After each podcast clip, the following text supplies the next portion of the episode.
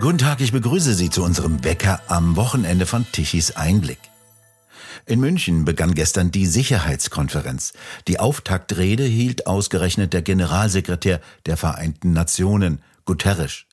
Mit keinem Wort ging er auf den Skandal ein, der sich in seiner eigenen Organisation abgespielt hat, den nämlich um das Flüchtlingshilfswerk UNRWA.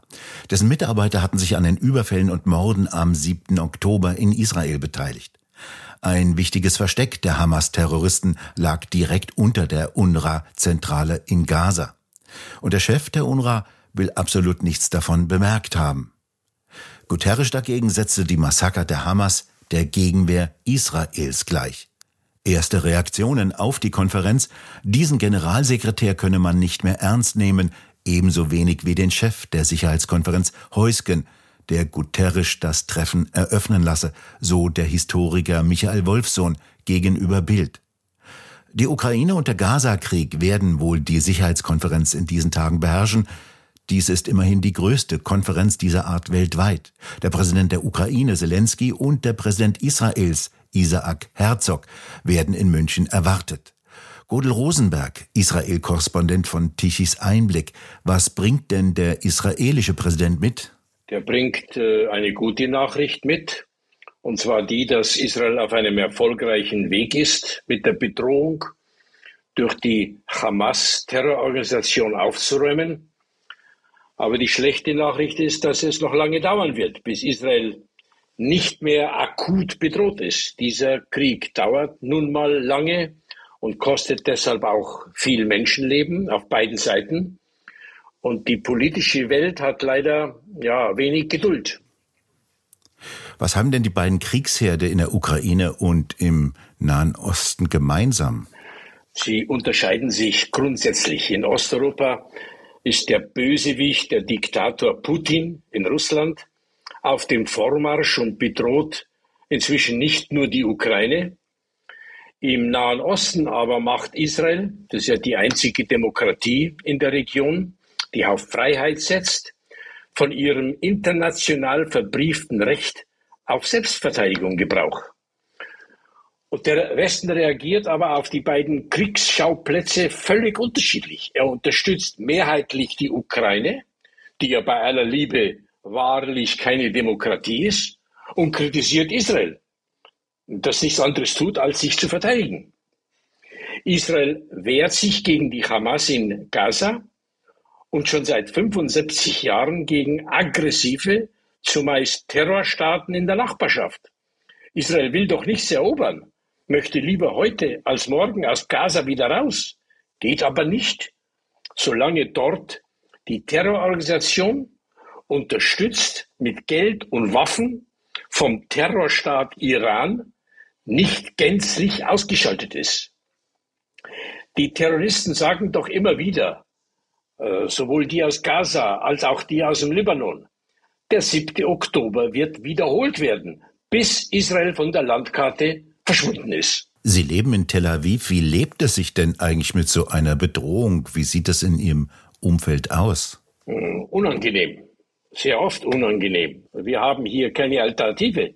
Es ist der einzige jüdische Staat, schwer erkämpft seit 48, aber inzwischen ein erfolgreiches Land, das Ende dieses Jahres 10 Millionen Einwohner haben wird. Aber die Bedrohung ist natürlich latent und hat zur Auswirkung, um nur ein Beispiel zu nennen, dass über 100.000 Israeli, die bis zum 7. Oktober im Süden nahe der Gaza-Grenze gelebt haben, nicht nach Hause können.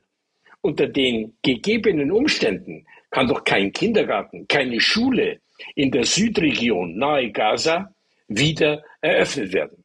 Davon redet aber weder die deutsche Außenministerin Annalena Baerbock noch der Generalsekretär der Vereinten Nationen Guterres oder der EU-Außenbeauftragte Borrell. Das haben wir doch gestern bei der Eröffnung der Sicherheitskonferenz in München wieder erlebt.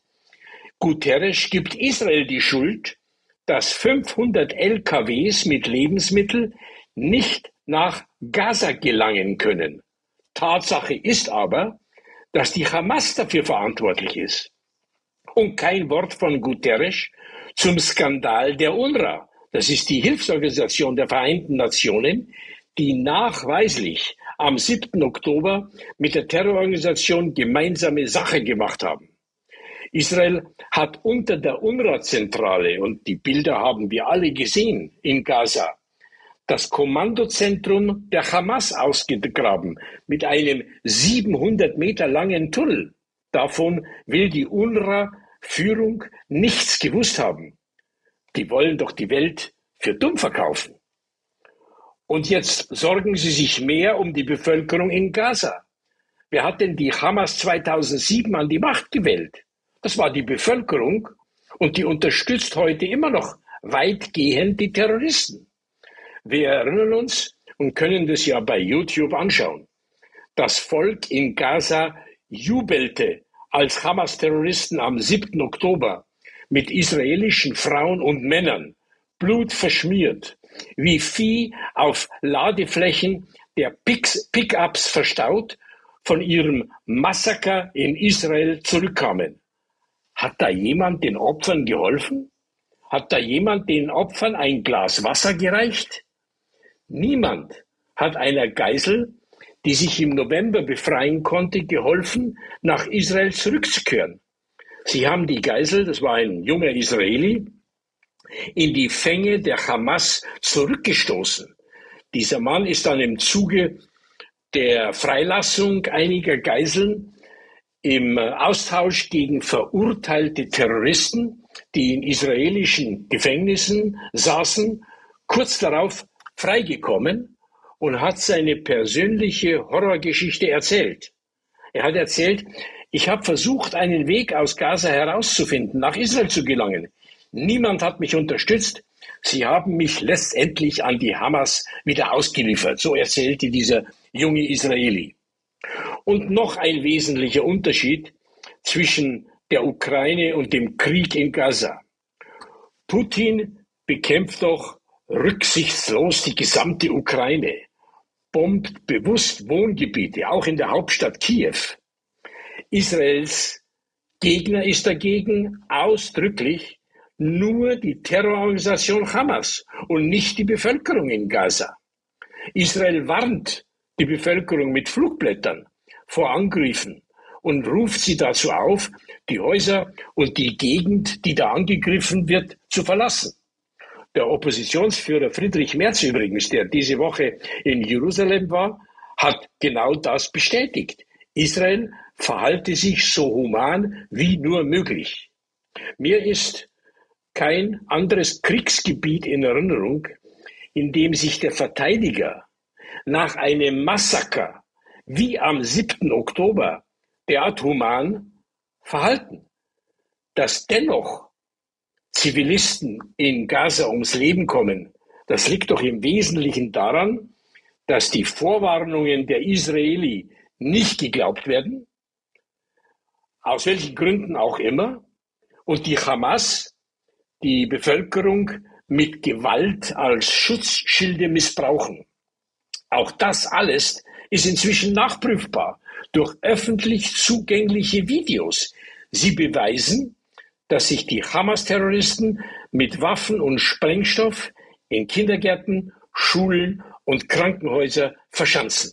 Eine Zwei-Staaten-Lösung wird ja immer wieder gefordert, dies schon seit langem und jetzt wird sie wahrscheinlich bei der Sicherheitskonferenz in München auch wieder als Rettung für den Konflikt propagiert werden. Wie realistisch ist denn eine Zwei-Staaten-Lösung?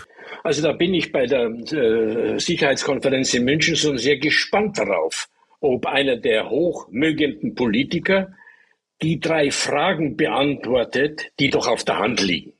Wo soll denn dieser Staat entstehen? Wo verlaufen die Grenzen eines möglichen zweiten Staates zwischen Jordan und dem Mittelmeer? Israel liegt ja bekanntlich zwischen dem Westjordanland und Gaza. Das sind an der schmalsten Stelle im Süden ja, rund 36 Kilometer. Wo soll denn da ein einheitlicher palästinensischer Staat entstehen? Zweitens, wer ist denn der Partner der die Führung auf der palästinensisch-arabischen Seite zuverlässig, friedlich übernehmen kann. Ich kenne nur Terrororganisationen. Bitte korrigieren Sie mich. Es gibt nur Terrororganisationen, die seit Jahrzehnten nur eines anstreben, und das ist die Vernichtung Israels. Und drittens, wie soll denn verhindert werden, dass der Iran, der ja hinter all dem Übel im Libanon, in Syrien, in Jemen, in der gesamten Region steht, wie kann und soll verhindert werden, dass der Iran in dem dann entstandenen palästinensisch-muslimischen Staat an Einfluss gewinnt?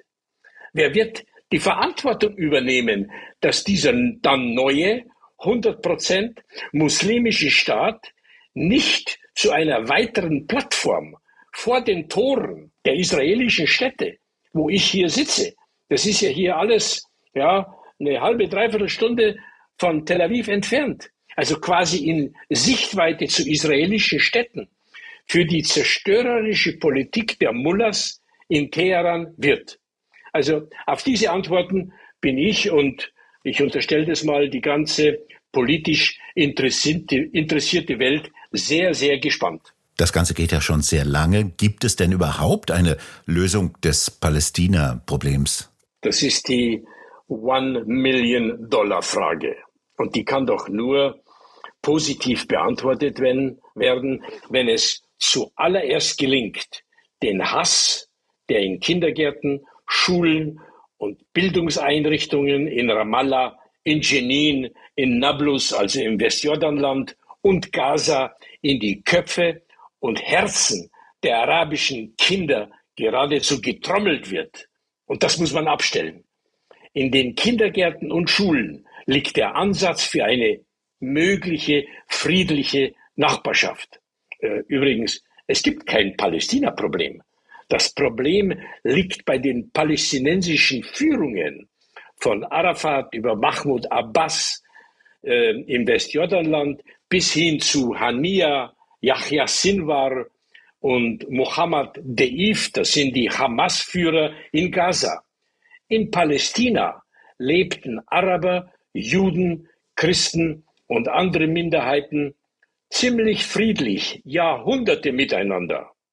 Damals gab es keinen despotischen Terrorstaat Iran, der die Wurzel allen Übels im Nahen Osten ist.